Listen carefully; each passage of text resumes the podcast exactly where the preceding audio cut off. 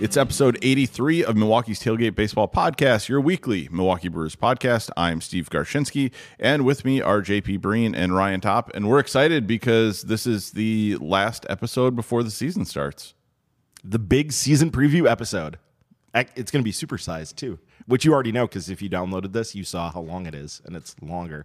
I like how you're saying this up front. We really don't know how long this thing's going to go yet. Oh, I that rundown. It's it's going to go, and we have we have no pressing time issues. So But I can always edit out stuff when Ryan starts to ramble. So, you know, just be aware of that. If the if the runtime does look normal, you know that there's a lot of Ryan content that that exited the uh, recording. So, JP, you excited to get some real baseball started?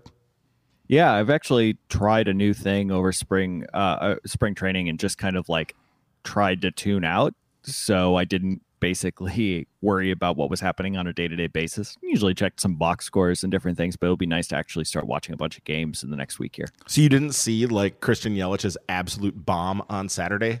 The, I saw that ball that he tanked, Steve. I saw, absolutely I saw tanked a it. highlight of it. Oh, it was it was majestic. It was really something. Well, no, I'm saying I did. I did see it, just not at the time. I saw it afterwards. I know I was saying that for Steve though. You know those spring training home runs, they count for a lot. They do. I mean, it was funny that Craig Counsell told him, "Hey, you can you can like stop playing the rest of the Cactus League if you hit a home run." So he comes up, he gets hit in the first at bat, and then comes up again, hits a home run, and like goes and sits down. Which is what do they have like maybe two Cactus League games left? yeah, and then they go to Montreal. They're going to be playing games in Montreal, so What's that league up there? they're this is a thing that happens every year now. The cr- croissant? No. It's what the- would be a good It's the beignets? We're, we're sorry for what Bud Selig did to your team. We'll here have a couple exhibition games to start the year. it would be the Fleur de Lis League. But uh, you would also have no, I don't know, it's a French thing. Uh, and you would. I figured that much out. Well, I saw you. You guys go. I don't know. Is that a real thing? No, it's not. Um, and uh, but the Montreal Expos play in Major League Baseball and should always play in Major League Baseball, and I'm offended.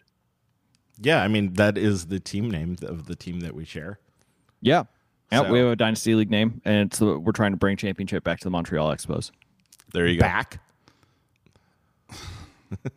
Okay. Let's let's get this going. Uh, you can help fans find the podcast by rating and reviewing Milwaukee's Tailgate on Apple Podcasts and Spotify. We want listener questions. So follow Milwaukee's Tailgate on Twitter at MKE Tailgate. Email questions to milwaukee's.tailgate at gmail.com or follow our Facebook page. You can also follow the three of us on Twitter, and you'll find that in our Milwaukee's Tailgate Twitter bio. Uh, if you'd like to support the podcast, you can visit patreon.com slash MKE tailgate. Our M&B and Ball and Glove patrons receive the monthly minor league extra podcast. And also don't forget, we got our prop bet contest going on right now. If you want to enter that, I pinned the link to the uh, form to fill out. It's on the top of our Twitter page, and I'll probably post it again on Facebook. Anywhere else? We'll retweet it out a bunch. Yeah. We'll get it out a bunch and just make sure you get those picks in uh, before the first pitch on Thursday, Yep. right? Yeah, 1 p.m. on Thursday is when it's going to officially have to close down. So Yep. So yeah, get that in, but do it earlier rather than later. That way, you know you got your picks in and you're ready to go. Uh, Milwaukee's tailgate is sponsored by Carbon Four Brewing and their English style malt bombs and per- perfectly balanced hop grenades. You know them for the great beers like Dragon Flute, Block Party, and their flagship Fantasy Factory IPA. Right now, you can go out and get Radicat's New England IPA, and this one is in stores just in time for opening day. On March 29th, K4 is releasing Fruit Punch Fantasy Factory, which is made with mango, pineapple, and blackberry. you say that like it's a question. You're, You have the read in front of you, I look, I look to you to see what your reaction is to some of this stuff.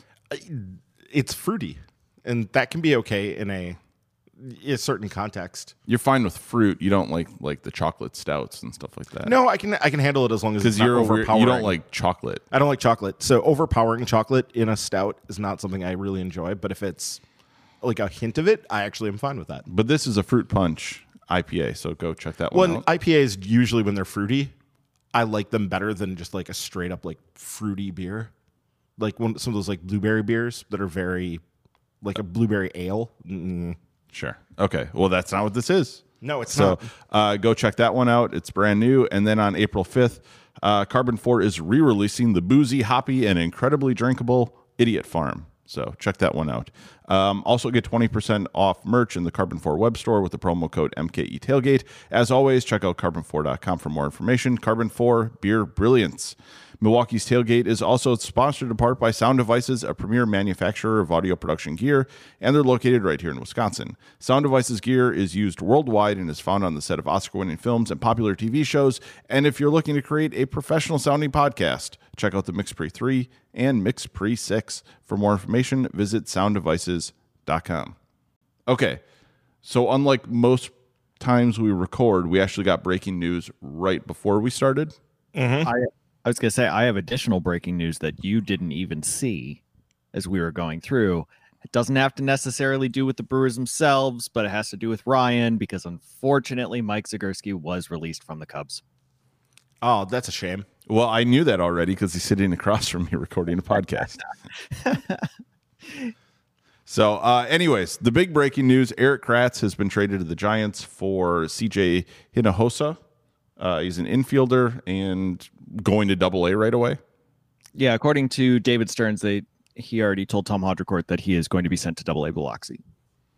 So you would think that for Kratz, this means you know he gets a few months of bringing along that Giants uh, pitching staff when Buster Posey's not behind the dish, and then he gets put on the market mid-year and goes to someplace like the, the Giants. Brewers will the Giants just- will flip him for I don't know something maybe. The Brewers will just reacquire him later in the season. I don't know. Like I guess in some ways I I mean I hear that, but it's also like the Brewers got him on the waiver wire for nothing last year. Like I don't necessarily know you're going to have to to trade much.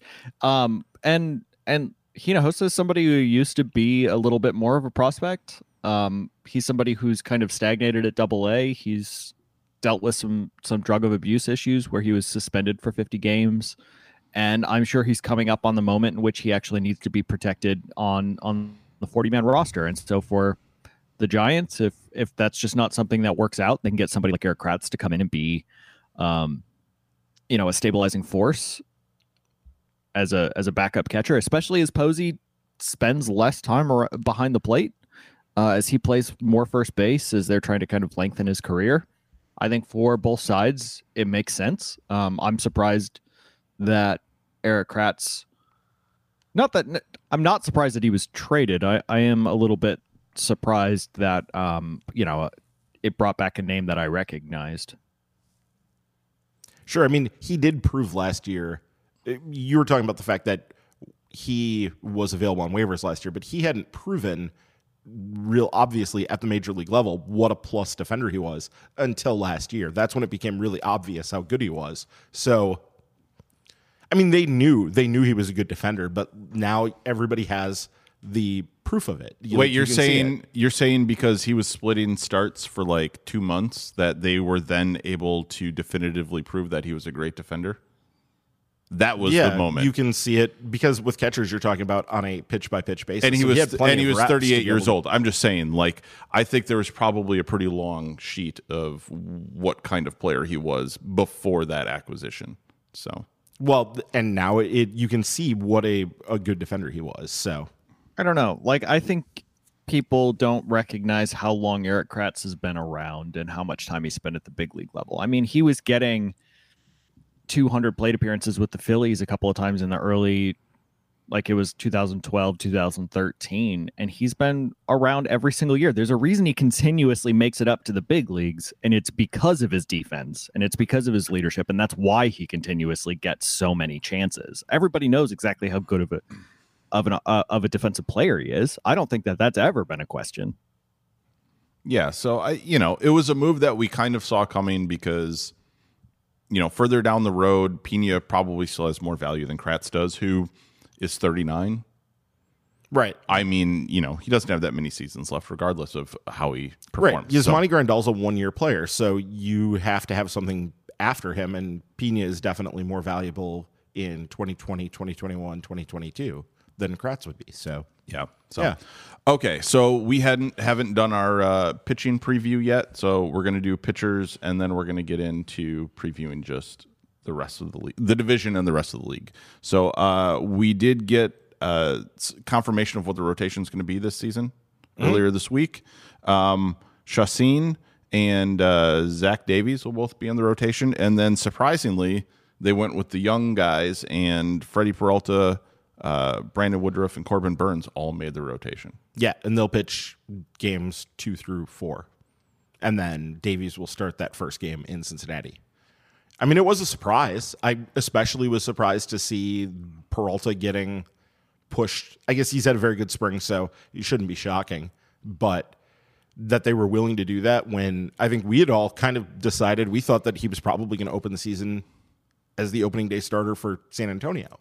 Yeah, J- JP, what's that say about this front office when all offseason we were talking about how you know they're going to give guys without options a chance first, and guys with options will just have to wait until their time comes. And clearly, these rotation deci- decisions are not the case. I think injuries made the decision where they could actually go with the best, the guys who they thought were going to be best rotation. Because if this were a situation in which they potentially were going to lose Chase Anderson, then I don't think that Freddie Peralta would have made the rotation. But the fact that you actually had some issues in the bullpen, they had uh, injury issues, and we'll talk about it more as it goes along. But both with both Jeffress and uh, landing on the the injury list, not the disabled list, the IL, then you had an extra spot to be able to send Chase Anderson to the bullpen to be able to make sure that you're actually keeping both people. So this isn't a decision that we thought they were going to have to. Well, a different way of saying it, we thought they were going to have to make a decision that putting somebody like Peralta into the the rotation meant that they were going to potentially lose somebody like Chase Anderson. And that's not the case at all. If they were both going to be on the roster, then yeah, I think it made sense for the Brewers to say put the the guy who's had the better spring, the guy who we think has a better long term outlook, put him in the rotation. And that's why Freddie Peralta's there. Yeah. Okay. So Adam Post's uh, Patreon question is: With the announcement of Peralta, Woodruff, and Burnes all making the starting rotation, what type of stat lines would you project for each? And should we assume that Peralta is sent down once Nelson is ready to go? Okay, starting at the end, no, I wouldn't assume that at all. I would assume that when Nelson is ready to go, if and when that happens, because there's some question about that. We'll get to that in a minute. But I would think that they will make the decision based on what's going well and what's not working, and that that would be the driving force of it, not just Freddie Peralta would be the automatic one out. I could see any of the the other three being out as well. So it that definitely doesn't that doesn't factor for me that it would automatically be Peralta. Okay. Do you have any kind of idea what they're going to do this season? I mean, I like Woodruff more for this season than I like Burnes. We've talked about that a little bit. That I think that Woodruff is a little bit more ready at this moment to step in and be like a really good pitcher. There was a little talk yesterday on the broadcast on Saturday. Uh, Rock mentioned that there was maybe some issues with Burnes because he had dropped basically everything but the fastball slider when he pitched out of the uh, bullpen uh, late last year. That he was still kind of getting back into throwing all his pitches again, and that there was still some of that going on. And Burnes just doesn't have the reps at the high level that Woodruff has. Woodruff has been in AAA and the major leagues now for you know two years and Burnes just got to AAA last year and pitched a little bit in AAA and then a little bit in the majors. So there's he's not quite as advanced as where Woodruff is. So you wouldn't expect him to be quite in the same spot. But I think long term, I still prefer Burnes. But for this year, I would say Woodruff. And I don't know what to think of Freddie Peralta because he's such a unique guy. You're talking about a guy who's throwing one pitch over 80% of the time. I don't know. JP, what do you think? I, I really still don't know what to make of Freddie Peralta.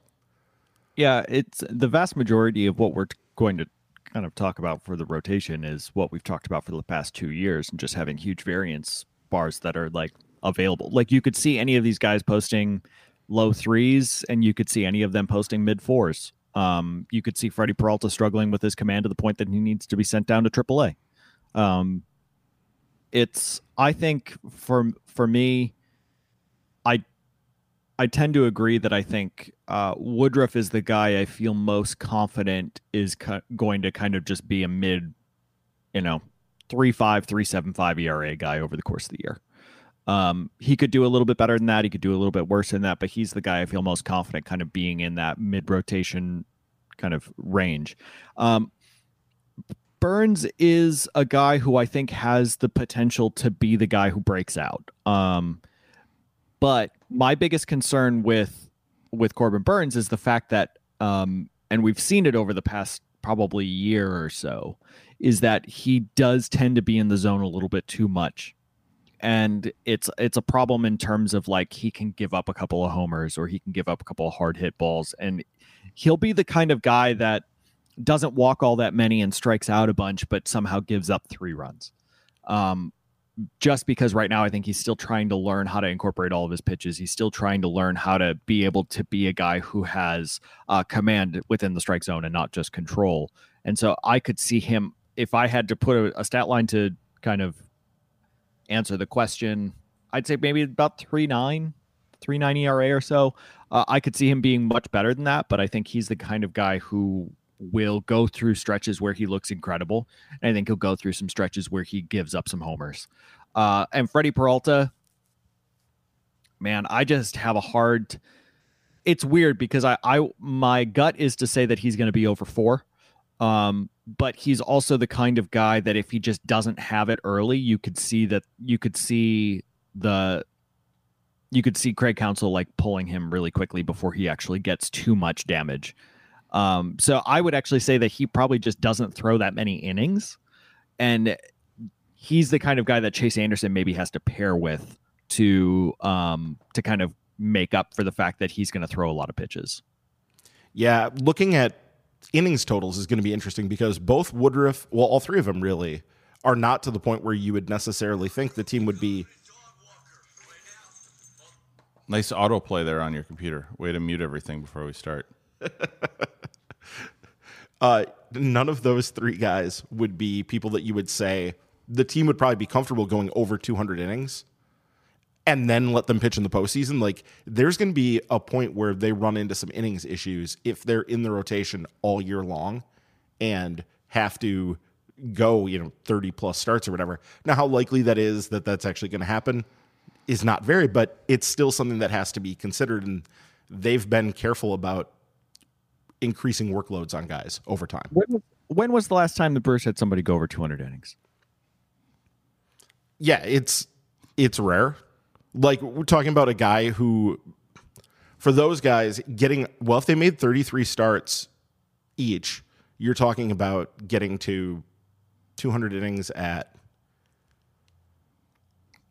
don't look to, don't look at me. I'm trying to think. It's it's not even six per start. So if you're if you're making a, an I think the last guy I think the last guy that was on track to make to throw 200 innings was Nelson before he got injured in 17 yeah that sounds right um, but the question is I don't still have, like I don't have Chacín's innings in front of me, but yeah, there aren't many guys, and I, I think what's interesting, you know, we have Anderson to the bullpen, Guerra will be in the bullpen, so they have some guys that can eat up some innings. We would expect some longer stints there, but does this kind of show that this idea that the Brewers are like breaking the mold with how they're managing the rotation is? Was more a function of necessity last season than what they actually want to do with the pitching staff because I would imagine if you're going to move Peralta, Woodruff, and Burnes into the rotation, you're not moving them there, you know, because you think you're going to shorten games with your bullpen.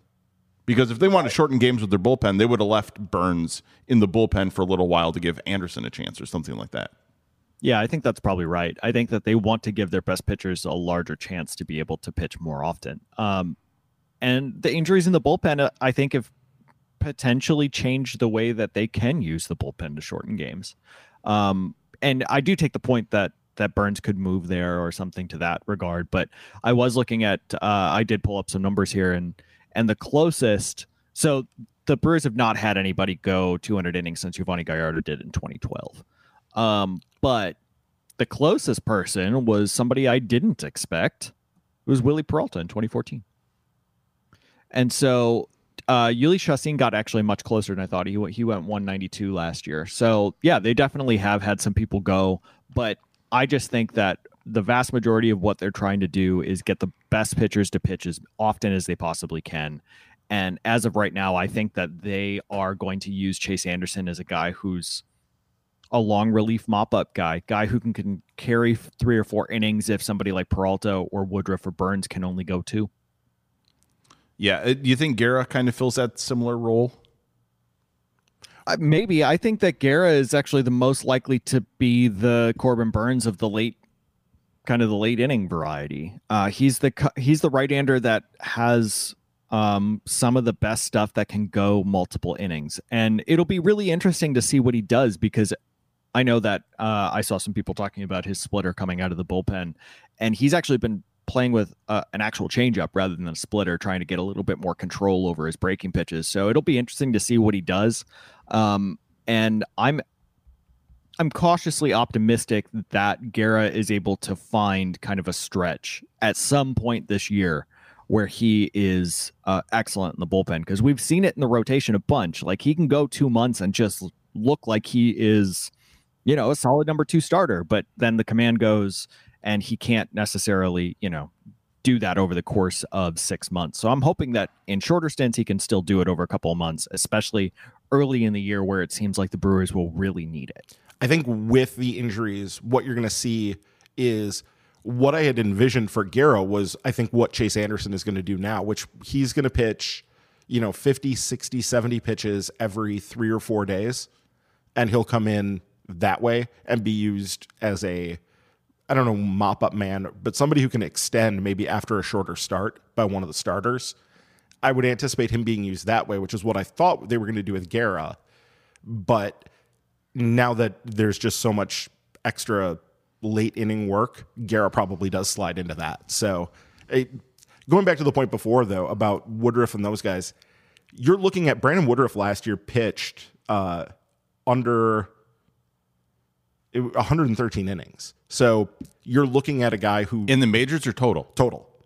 He threw 113 innings total. Now that doesn't count uh, postseason, so it's more like 125 ish. But how old is Woodruff? 25? He's 26 this year. 26? Okay. They can't sit there and like keep babying his innings like forever. At a certain point, he's just got to get out there and throw. Well, eh, but they, I think, will they're not going. To. I'm not they're saying not going to slam him. I'm not saying shred. It, I'm not saying shred his arm, but the idea, like you know, you get into the uh, um, who was it, Verducci effect, where you're worrying about like a 50 inning increase. If he's in the rotation, you know that that kind of adjusts the calculus of how many innings he threw last season for, versus what he can throw this year. So, right. and, and my and my take on that is if that's an actual concern to the point that they're actually worried that he's pushing 200 innings, the Brewers are having a great fucking problem. Yeah, I suppose that's a yeah. If they are that good, and these are not small guys, these are not slight guys. Well, Peralta's not the biggest guy, but both Burnes and, and Woodruff are bigger guys. Peralta's not the guy we're looking at to throw 200 innings, anyways. No. Even if even if things go right, Peralta's unlikely to to handle that kind of a workload. Right. And the idea that all three of those guys would throw 30 plus starts is extraordinarily unlikely. Like, that's not going to happen. There's going to be ups and downs, and people will, be moved in and out. But you do wonder if one of them breaks out and is that effective, especially Burnes and, and Woodruff, what the team will do to kind of manage the innings so that they're available down the stretch and into the playoffs. I mean, I they might it, have to do some stuff to manage the innings. Is all but, I'm saying. But if they break out, I mean, let's also you know assume that they're probably pitching somewhat efficiently. So we can't just look at the inning count as right. a way to figure out are these guys you know being overworked at any time. Okay, so the last guy that we have that we're kind of you know curious about for the rotation this season is Jimmy Nelson, who will open the year on the injured list. Uh, he's had an encouraging spring. Yes, though with setbacks along the way. Until we recently heard this weekend that uh, he needed a cortisone shot in his elbow to deal with soreness. So, again, every time we start ramping up with Nelson, we need to throw on the brakes at some point. So, I guess, uh, JP, how do they manage Nelson on the IL to begin the season? And I guess, what does that mean for his timeline as far as when he starts throwing and how much time he can throw in the minors before he's ready to go. I still think that they are targeting early to mid May as a place that he is going to come back just because then it'll allow them to not have to deal with any inning issues uh, later in the year. I still think that this is a way to try to make sure that he's as healthy as possible so they don't have to worry about those things in September. Um, the biggest question has always been how his shoulder is going to react. And the most interesting thing is every setback that we've been hearing about Nelson basically is not having anything to do with his shoulder. So it's it's a question about like there was a freak injury where he kind of like caught a spike and had had a leg issue. Like that that's that is just kind of what it is.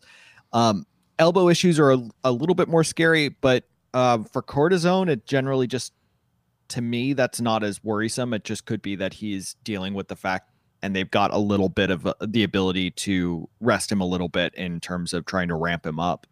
Um because it's not like they're doing the you know what is it like the plate platelet rich plasma injections or like whatever the hell that is when you're starting to worry about the fact that guys are shredding their use their What- UCL.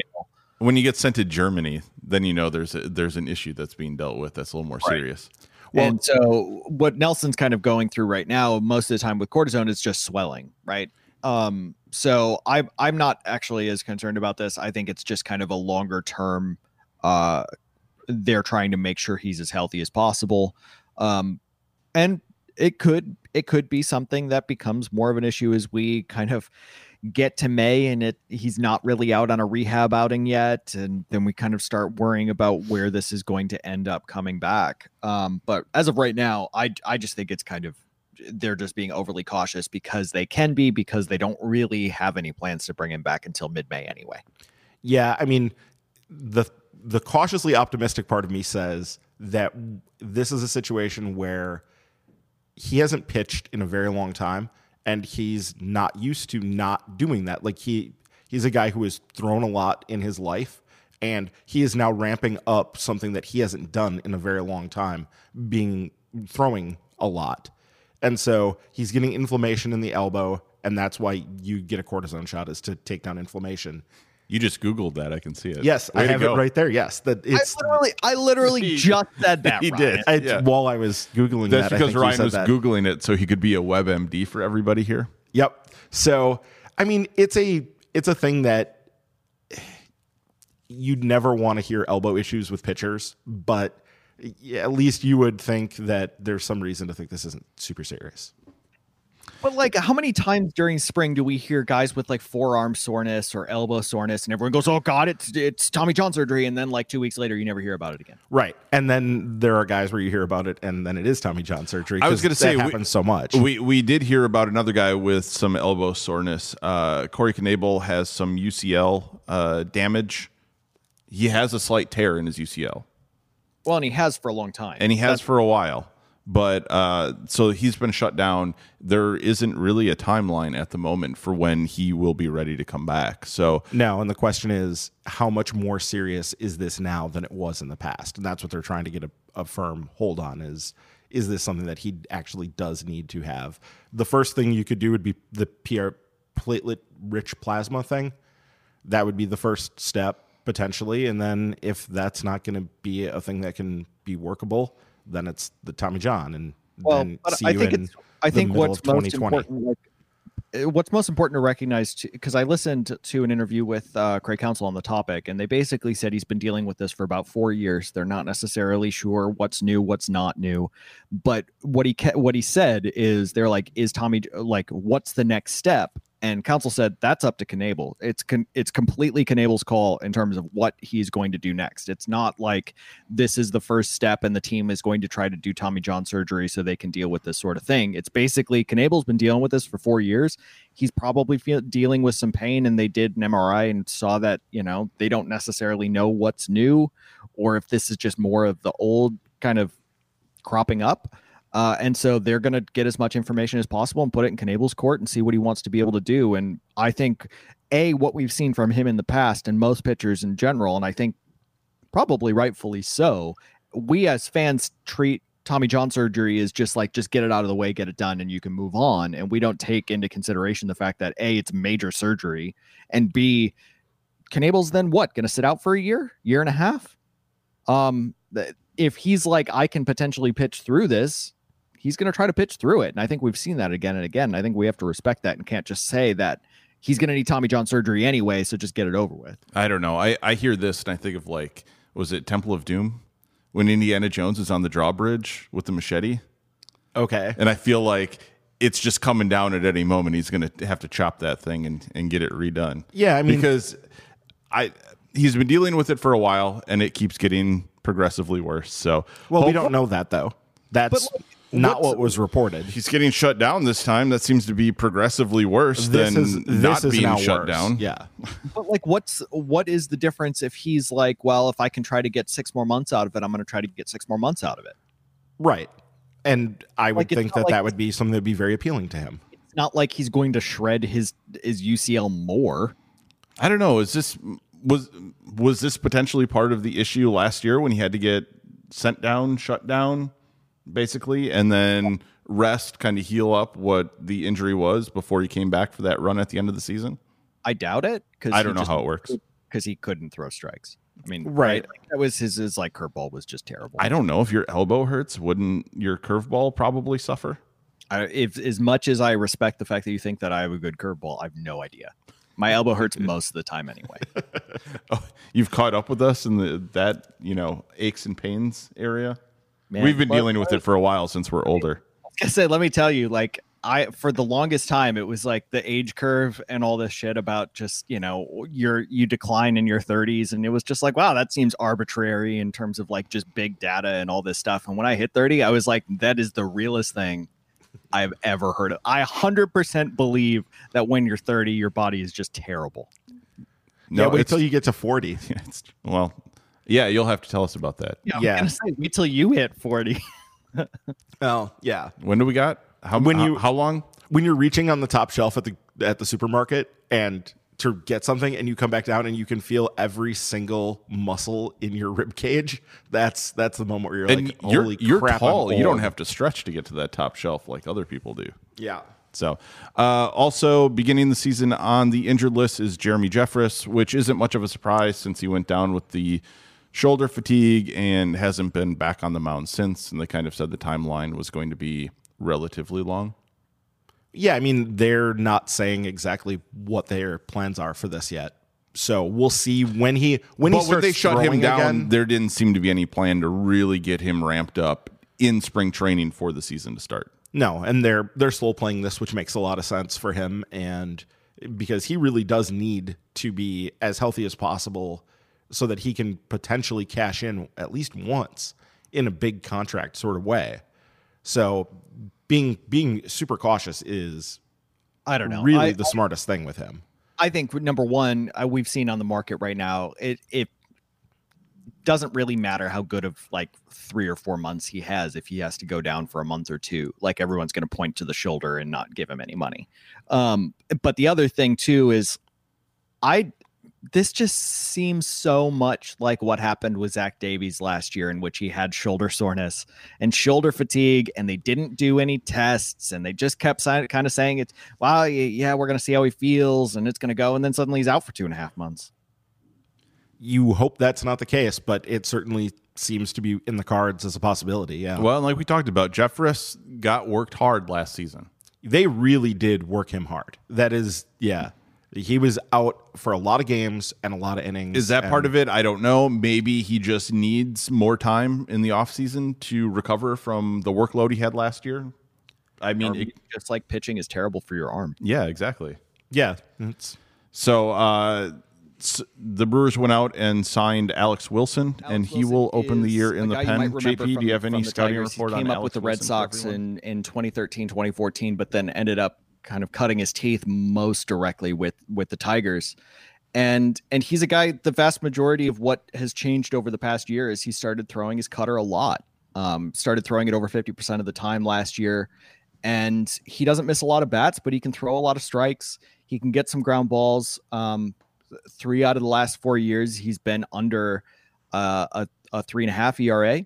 And he's just kind of a guy who I think can come in and give uh, consistency. He's somebody that they know kind of what he is at this point, but I don't see a lot of upside here. Uh, I don't see a lot of ability to miss a ton of bats. Um, he's going to kind of be kind of that mid inning bridge guy, especially if he if they are going to have um, you know, last year it was a lot of batting average and balls in play, but he was really good against righties last year. That might be able to play into what how they use him a little bit. But um, but it feels a lot like uh, kind of the the Dan Jennings signing of last year, in which they bring in somebody that they kind of know who he is, that he's going to be able to take the ball a bunch. He's somebody that has big league experience. They can come in to kind of be a mid bridge, uh, mid inning bridge guy. Yeah, to me, he kind of reminds me of Oliver Drake, and that's probably going to set off alarm bells for people. But Drake actually isn't a terrible pitcher. He's just kind of fungible. Like he's just generic middle reliever who doesn't strike out a ton of people, but doesn't walk a lot of people, and just he he tends to pitch. His ERA tends to be better than his peripherals would indicate it's going to be, and the Brewers probably he does seem to fit their type and they probably have some sort of a plan for him that they would like him to do certain things. They definitely, as you talked about with the cutter and him really ramping that up and becoming really a, a cutter slider pitcher. He throws the, the four seam fastball under 20% of the time now. So that seems to kind of fit with what they've done generally. You look back at last year with what, you know, Wade Miley did. And so that seems to fit with the Brewers' just general pitching plan at this point. So but yeah, I wouldn't expect him to bit a lot of high leverage innings. You wouldn't think that that would be his role, but we'll see depending on you know how things shake out and who's hot and who's not and all that. He he seems like just a, a guy to fill the bullpen while they're trying to sort out all these injury issues. Yeah. Okay. So in the bullpen, we have locks with uh, Wilson, Hader, Albers, uh, Anderson, Guerra, and Claudio. So um, that was reported by Haudricourt. That, yeah. yeah. Tom Haudricourt reported that. Um, so basically, it's uh, Jake Petricka, Jacob Barnes, and Taylor Williams who all have options that are the likely uh, two out of three guys that'll fill out the rest of the bullpen. And we do have a question about that. Uh, from Charlie Roboleski, uh, run through the scouting report on the bullpen arms, uh, who we just listed and what steps forward uh, they need to fill a more significant role that has been opened due to injury. So we've seen Barnes and Williams a decent amount. Yeah, I think we have a pretty good idea of what they are. Taylor Williams is a guy who needs to improve his command, and we saw that a little bit even yesterday. Uh, sorry, on Saturday, he he still needs to brush up on his command, but both he and Barnes seem like guys who could break out into high leverage roles this year. Uh, I haven't seen enough of Petricka yet to really have a good feel for what that is, other than he's had a, a strikeout spike over the last couple seasons. So there's that. But I think with Barnes, Barnes has had a very, JP and I were talking about this on Twitter a little bit yesterday. He's had a very promising spring training from the perspective of he struck out 10 and walked one, but the competition he's faced hasn't been the greatest. So I I've been waiting, and I think we've all sort of been waiting for Jacob Barnes to take a step forward because you see that you know the stuff is nasty. You know, velocity in the high 90s, legitimate breaking pitch. You're kind of waiting for him to figure it out and become the guy who can really lock down late innings. And we've seen glimpses of that, I think, at times, but we've never seen it consistently over a season. So, yeah. JP, who has the the highest ceiling out of those three guys, and who's just most likely to be the the consistent performer? If you had to just pick one to say he can make it through the whole season and contribute. Well, I think I think Jacob Barnes probably has the best stuff out of out of everybody there. I think he's the kind of guy that if you could see it all come together, he'd be the the guy who could move into the the later innings. The biggest problem with guys like Jacob Barnes and Taylor Williams is is consistency. And this reminds me of like so um I used to to work at a lot of golf courses and we had somebody who came in that was like a really high profile um, college golfer and and he was and we were just talking about it and I he and I went out and played around and, and we were talking about the fact that like when you watch golf on television or you do all these things, like a lot of people who get quite good, and he and I were always like, yeah, you know, I could hit that shot, but I can't hit, I can't hit that shot 90 out of 100 times with you know however many people watching. It's that ability to to consistently perform at the level you need to perform over 6 months that really allows you to step into high leverage situations Jacob Barnes can absolutely do it for two or three start or outings in a row. He can absolutely do it for a month. It's the fact that his his mechanics are uh, so fast and that he doesn't repeat them well enough to be able to throw strikes for a longer long enough period of time and the fact that he relies on guys swinging and missing and most big league hitters kind of were just like well i'm going to make you throw strikes and he just wasn't able to do that over a longer period of time i think if you do want somebody who is kind of the most likely to be in the in the bullpen over the course of the entire year i would say it's probably Petricka just because his stuff isn't as good and he can throw it for strikes much more often than than Barnes and Williams. Yeah, I mean, it makes sense. It'll be interesting to see how they decide to do this to start the season since all three have options. I would expect maybe that's the beginning of the season rotating carousel as those three with intermittent trips down to to AAA. That would make a lot of sense as a starting point for how that's going to shake out for this year, but I would expect we'll see all three in healthy amounts throughout the season. Sure, but I, again, my my most I think I like Barnes to break out, but I could see it being Williams as well. I think what you'll probably see at the beginning of the year is it's going to be Petricka and Barnes, and I think Williams will probably be be in uh, in AAA. But we'll we'll see how it ends up going, and uh, Barnes could break out. I just think that the vast majority of what people look at is they look at the stuff and they remember the innings that went well and they don't necessarily remember what his biggest struggles are. I mean, I think a lot of people, he's a one that if you, I think if you were to ask the fan base, well, Steve, what do you suppose Jacob Barnes' ERA was last year? I don't know. I didn't spend much time thinking about Jacob Barnes. Oh, but I mean, just like take a guess at what it might have been. Four ish. Yeah, it was 3.33. And I think most people would assume it was a lot higher than it was because. But- but the question is not what his ERA was, it's when can you trust him to pitch? It's the exact same thing of when do you want to have Freddie Peralta in the starting rotation? What are his issues? The issue is you don't know what you're going to get on any specific day. You're not going to put somebody in high leverage situations where you're going to be like, I might get the the untouchable Jacob Barnes today, or I might get the guy who can't throw any strikes, and we're going to like have to pull him over a third of an inning. And that's what they're going to need to see is him, which they can still do this season and not next year.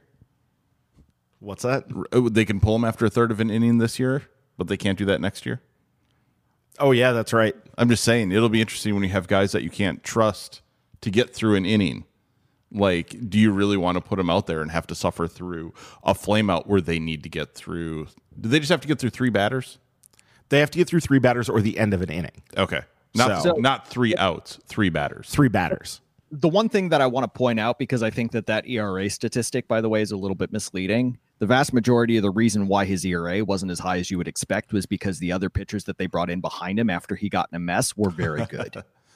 and he had a 263 batting average against him. He had a whip that was 1.5. Like it's he he got himself into trouble over a long period of time. The reason why his ERA was better than you expect was because you had guys like Jeremy Jeffress coming in and cleaning it up. Yeah, I wonder how many times Jeffress and Hader did clean up messes that he started. Probably was a disproportionate number of times. Yep. So okay, uh, rumors continue to swirl around Craig Kimbrel. It seems like the Brewers and the Braves are the two teams that are connected to him at this point. Though people down in Atlanta uh, one of the beat writers down there was saying that the Braves haven't even made a formal offer to him, and we don't know that the Brewers have. We don't know that the Brewers have either. I'm just saying those seem to be the two teams that are actually connected to Kimbrel in some way. I mean, they make a lot of sense, especially with the Brewers having the injury issues with Knebel and Jeffress, that they have an obvious need, and I know, mean, Atlanta, does, his connection to their sure, because it's where he came up. Does it make sense for the Brewers to go out and pay Craig Kimbrel? And what would be a contract that would work for the Brewers? I mean, there's no such thing as a bad one year contract. So if you're bringing him in, I remember Eric Gagne. I, I remember Eric Gagne. Yeah, but I mean, then you remember Eric Gagne disappearing. So like he just goes away, and they, that didn't that cause was a, them. That Eric was Gagne a bad one year contract. But Eric Gagne didn't cause them any extra pain in 2009 or 2010. He was gone because it was just a one year contract.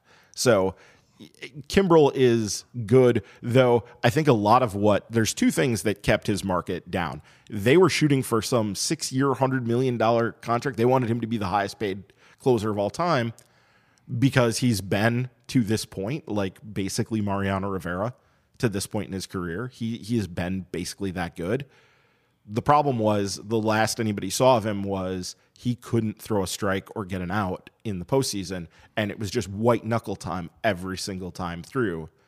So can't, you yeah. can't believe that's why nobody wants to sign him. Because nobody's looking at the postseason and saying, "I can't sign a guy like Craig Kimbrel because he struggled to find strikes for two weeks." No, I think it's the combination of the two things. It's the fact that his demands were so high that everybody was like, "Okay, we're not going to pay this." But you're you were just talking about his consistency over how many seasons? He has been generally pretty good, though he has slipped a little bit. But you were Last just year talk- he slipped a little bit before the postseason. You were just so. talking about his consistency, and now you're saying that a month where he was white knuckling in the playoffs, which a it's the playoffs, and b he's a relief pitcher, and everything when you get that deep is white knuckling. But like at the same time, I just want to pick up the point that uh, you said before that point he had been pretty good. Like Craig Kimbrel is a guy with a career ERA under two. Like he- he's been more than pretty good for a long time. No, I said he's basically been the best closer of all time. I just didn't I say I that? know that. I know that, but then you followed it up saying before that he had been. You Oh, no, no, You, always, last you do your classic caveats on everything. Last Uh, year he struggled a bit before the postseason. Like this isn't just about the postseason. It was he was not the classic Craig Kimbrel last year. And we'll see what it looks like for JP, is Kimbrel a good ad like in a vacuum, or does he make sense for the Brewers right now? Like they need to add him because they need him for maintaining a win total that people were expecting. Well, I think that he's. I think he would be a really good signing in a vacuum, and I think that he would be a, an excellent signing uh, for the Brewers right now. It, the question is just going to be whether or not, um, you know, and, and we don't know whether whether or not the money's available. Uh, I don't think if if he signs a deal for like 15, 15 million dollars a year a year on you know a four four year deal or something like that, like that's fine. That doesn't seem to me to be anything. And the most interesting thing about that and would be like the fact that it would actually, and this is like a very, this is a very kind of sad comment as well, but like it would uh, definitely make Corey Knebel more, um, would make him cheaper because he's not going to be able to go through the arbitration process and absolutely ramp it up with saves with Kate, with Kimbrel in the ninth inning, right? Like, and and we know that the arbitration system still pays via saves, um, so there is that, and so like they might be able to say that we could allocate that money here and we'd actually be saving it on the back end from here. Same thing maybe with somebody like Hader, they could save it on the back end there. Um, so I just don't know if the money's available. I don't know if somebody like uh, Kimbrel wants to get into a situation in which he's going to potentially not be the, the closer every single time that he comes in. Does he want to go to a place that says, "Well, we have we have uh, more flexible bullpen roles here"? I mean, if he comes in, he would be the ninth inning guy with, you know, maybe the exception of letting Hader go two innings occasionally into the ninth inning, but like he would be the ninth inning guy. Most likely. Well, and I don't think the the Brewers really didn't start using Knebel in a really flexible position until they hit the playoffs. Well, no, like I mean, he was the closer in September. Well, I mean, even in the playoffs, Knebel was still coming in before they really like trusted him. He was still coming in sometimes in the sixth and seventh inning. Like Sure. it was Knebel was basically the ninth inning guy, except for when Jeffress was pitching better than he was. So So, okay, uh, we have a question from Jason Spitz. He says, "Assume no Knebel for the season and no Kimbrel. How many wins do you knock off your win projection for the Brewers?" a couple. We'll get to the win totals in a few minutes, but yeah, a couple. I was gonna say I have no idea how long. It does it say assume that As- Knebel? assume no Knebel for the season, and they don't sign Kimbrel either. Uh, y- yeah, it's probably two. I don't know. Like the whole the the the biggest problem, especially when you're talking about Knebel and you're talking about late inning bullpen, is that's where you outplay your run differential. So that's where it's really difficult to figure out like what ends up being the the effect. It could be pretty high, or it could be you know the Matt Albers from the first half of last year ends up coming out, and he's just a guy that you can rely on in the late innings again. Like there's Well, and so also-. Jeffress not being available for the beginning part of the season is changing that as well. Like if Jeffress was still there and we kind of expected him to do what he did last season, it's different with no Corey Knebel than it is currently, where you say we just went from this, you know, pretty deep bullpen, like with some high end arms, to you know Josh Hader and guys. This is Yeah. where you really thank your stars that we have Craig Counsell as the manager because there's going to be a lot of pressure. Are you really saying this? Are you saying this? You're, you know what? Every manager looks like a genius with the bullpen where you have a lot of guys that can get outs. I was going to make a different point. If if Counsell's putting guys in, he's making decisions that we would all agree with, and the bullpen blows up.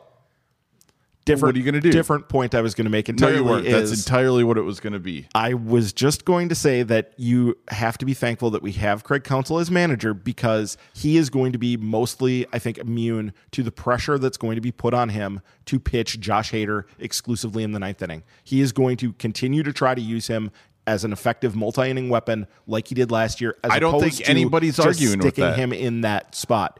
Do you think do you think anybody other than like the most casual fan is going to be complaining that Craig that that uh Hader's not pitching in the ninth inning? take a look at at Haudricourt and McCalvy's uh, mentions after like a, a bullpen blow think- up I- in those situations and look at what people actually think. There were so many people who thought Josh Hader last year, stop screwing around with Jeffress, stop screwing around with Knable, just make Hader the closer because that's what you do with your best reliever.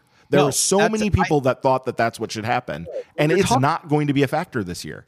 when you're talking about public pressure and uh, things that you see on, on Twitter, the only time that I think that pressure actually is anything meaningful is when you actually have people writing articles and you have people that are actually going in and and dictating what most people are thinking. That matters more than Joe Schmo and Wes Ben coming in and being like, I don't understand why Josh Hader's not pitching in the ninth inning. The difference last year was you had a lot of people who write blogs, do podcasts, have a lot of followers on Twitter we're all doing those sorts of things and talking about the fact that Hader was not being pitched enough. I don't think you're going to see that this year because I think that my own take is that you have seen people who follow the Brewers and have a lot of kind of like online uh, can can kind of like cultivate an online community learned from last year. And I also think that those beat writers that I mentioned before, McCalvy and Haudricourt, have done a really good job of explaining why Hader wasn't used that way and why it's valuable. They've done a great job of making it possible for Counsell to operate that way. I mean, the other issue is you're saying, oh, well, people are going to complain that Hader's not in the ninth. Well, people also complained last season in what, late August? In August? that he was being underused. that he was being underused. So I'm ju- regardless of what happens, people are going to complain about bullpen usage. but I think It doesn't matter. People will complain about they will complain. use- but I do think that we so stop stop fighting the internet. no, I think we It is stand a not pretty a good chance. It is not a thing that you can beat. So stop also- trying to I fight also- it. I also do not conceive of a situation in which there is a manager that goes like, you know what they're saying on Twitter. I better start pitching the Yes. closer. Like that, that's not a thing that happens. managers no you're right the point i'm making is that they are in a pretty good position to keep josh hader away from being limited into that role because of Counsell being in that in the chair managing the situation like he is he has shown he does not want to to do that even though it's what I I don't think that's Counsell standard- exclusively. I think this front office is going to pick a manager who is going to manage their bullpen in that way. Yes, it's everybody in and right down to the beat writers as well. Like everybody seems to understand it, and that's going to help keep them away from that. Hopefully, Okay, so Jerry Eldred on Twitter asks, "Who is going to lead the team in saves now?" Don't everybody jump on it, if, you know, right away. You're also allowed to have an answer there. Don't just try to pass it off on us because you don't have an answer. That would be a shitty podcast if I read the question and then just answered it right away. I don't Here. think that would be fun to listen to. Here he goes. Steve, so who do you think is going to lead the team and save now? Uh, I think it's going to be Taylor Williams. I think he breaks out and assumes the closer role. oh yeah, the the eyebrow raise is perfect. I was waiting to see what your reaction was. Who? What's your take? Give me Jacob Barnes. Okay. Uh, might as well in for a dime, in for a dollar. I mean, to be to be honest, I think the dark horse here is maybe Alex Claudio, guy who actually saved quite a few games with the Rangers. Yeah, I mean, it's certainly possible, though, having watched him now a few times, I can't imagine him getting right handers out consistently enough that I'd want to have him facing good right handed batters in high leverage situations. Who got most of the saves when Knebel was out last season? Jeffress. And then Hader got But Jeffress wasn't like exclusively the closer.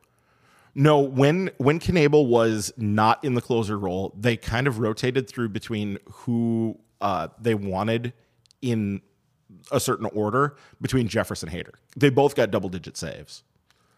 Yeah. I you know, I think there will be a little bit of trying to hold Hader back another inning if possible, so then they can go maybe eighth and ninth as opposed to seventh and eighth with him. So I don't I don't think Hader's usage allows him to rack up enough saves to lead the team. Yeah, I'd, It's it's just too hard to get that many multi inning saves. and it would be a waste of his talents, I think, to do it that way. I, I don't know if there are enough situations where that's where he needs to protect leads. I'm, you know, I wouldn't say it's a waste of talent. It, it just kind of depends. With Knebel and Jeffress starting on the IL, who do you expect to be used as late inning arms in close leads? And that's from uh, Mark Podscarby. I think you'll you'll probably see uh, Matt Albers being there again. You'll probably see somebody like Claudio who's done it in the past. Um, I do wonder if they might pitch uh, Guerra a, little bit in high leverage situations late, but I do think that they're going to try to treat him as more of a right-handed Josh Hader. I don't think that they're going to kind of relegate him to um, to a closer role. Uh, and and depending on how the early season outings look, Jacob Barnes could be there. Um, I basically I think that they're just going to play the hot hand early in the year um, in in high leverage situations. I think that they're going to try to go multi innings with with Guerra, multi innings with Hader, and then they're just going to say who's pitching the best at this time, and then I think you'll probably see them be in high leverage situations. What are you expecting out of Matt Albers this year, JP? Because I really have no idea what to think. I don't know. I haven't watched so. He looked so hittable for the last, you know, three four months of last year, but he was so good early on. But like I don't. Yeah, I, he's had such a long history that I'm not going to say that whatever he was for three months is is what he's going to be going forward. I'd be really interested to see how he's looked in the spring to to to gauge on that. But I tried a new thing to not really watch any spring training to to kind of like because every single year, especially, and I did this most specifically for fantasy baseball, um, is like every fantasy every year i always am like don't pay attention to spring don't pay attention to spring don't pay attention to spring and i end up paying attention to spring and i end up like drafting people who had really good springs and then they're like really shitty over the course of the year. So i decided that this year i was going to try to not pay attention all that much outside of like uh position battles which i think you could you can actually like gain a lot of things looking at spring performances uh when guys are are actually like battling for positions which is why i think that Jacob Barnes probably will be one of the guys who ends up making the bullpen because his spring performance has been good. He'll be rewarded for it. That'll be great. Um, but for me, I would need to see um, what Matt Albers looks like. What how has he been throwing? Is he just trying to work on fastball location? You know, there are so many things that we know about how pitchers ramp up their usage over the course of spring that we don't really know what to expect going forward. But I do think that Matt Albers has gained enough uh, goodwill over the course of his career, but also what he did early last year before going, getting hurt. Yeah, I mean his spring numbers. He has eight strikeouts and two walks in five and two thirds innings. He's given up some hits, hasn't given up a home run, which that's actually a little bit encouraging because it's such a home run friendly environment down there, and he was just getting tagged for home runs every single time out. Like he was just a home run machine for the second half of the season, and it was it made him just completely unplayable. You couldn't have him out there because there was just no point. He was just getting tagged left and right. But like we've seen this over the last couple of years, right? So like what 20 2014, well, he got he was hurt for most of the year in 2014, but so 2015 he had a 1.21 ERA, 2016 he had a 6.31 ERA, the following year with the Nationals he had a 1.62, then last year with the Brewers he had a 7.34 and we know that he was actually quite good for the vast majority of last year before he ended up getting hurt. Um, so this is kind of like been what he's done. He he's very volatile. He's a guy that can be really good over the course of an entire year. He's somebody that can really struggle. So we don't honestly we just don't know. And in the years in which he struggled, he's given up just an absolute crap ton of homers. And if he can keep his home run rate under one, he's actually been keeping his ERA under two. So we're hoping for the the good year, I guess. Okay, uh, we ready to do our MLB preview? Game on. Okay, let's start out with the AL. We'll go through this pretty quick. Um, I guess first off, what are your general takes on the American League this year? Because it, last year we saw it seemed like the top teams in the league were in the AL. You know, Boston was great, Houston was great, and I think we felt like whoever came out of the National League and faced an AL team was really going to have a tough task. They were going to be at a disadvantage. Is that the case again this year? There's like three and a half really good teams in the AL, and everybody else is pretty mediocre to bad. Like it's the Astros, the Red Sox, and the Yankees are the behemoths.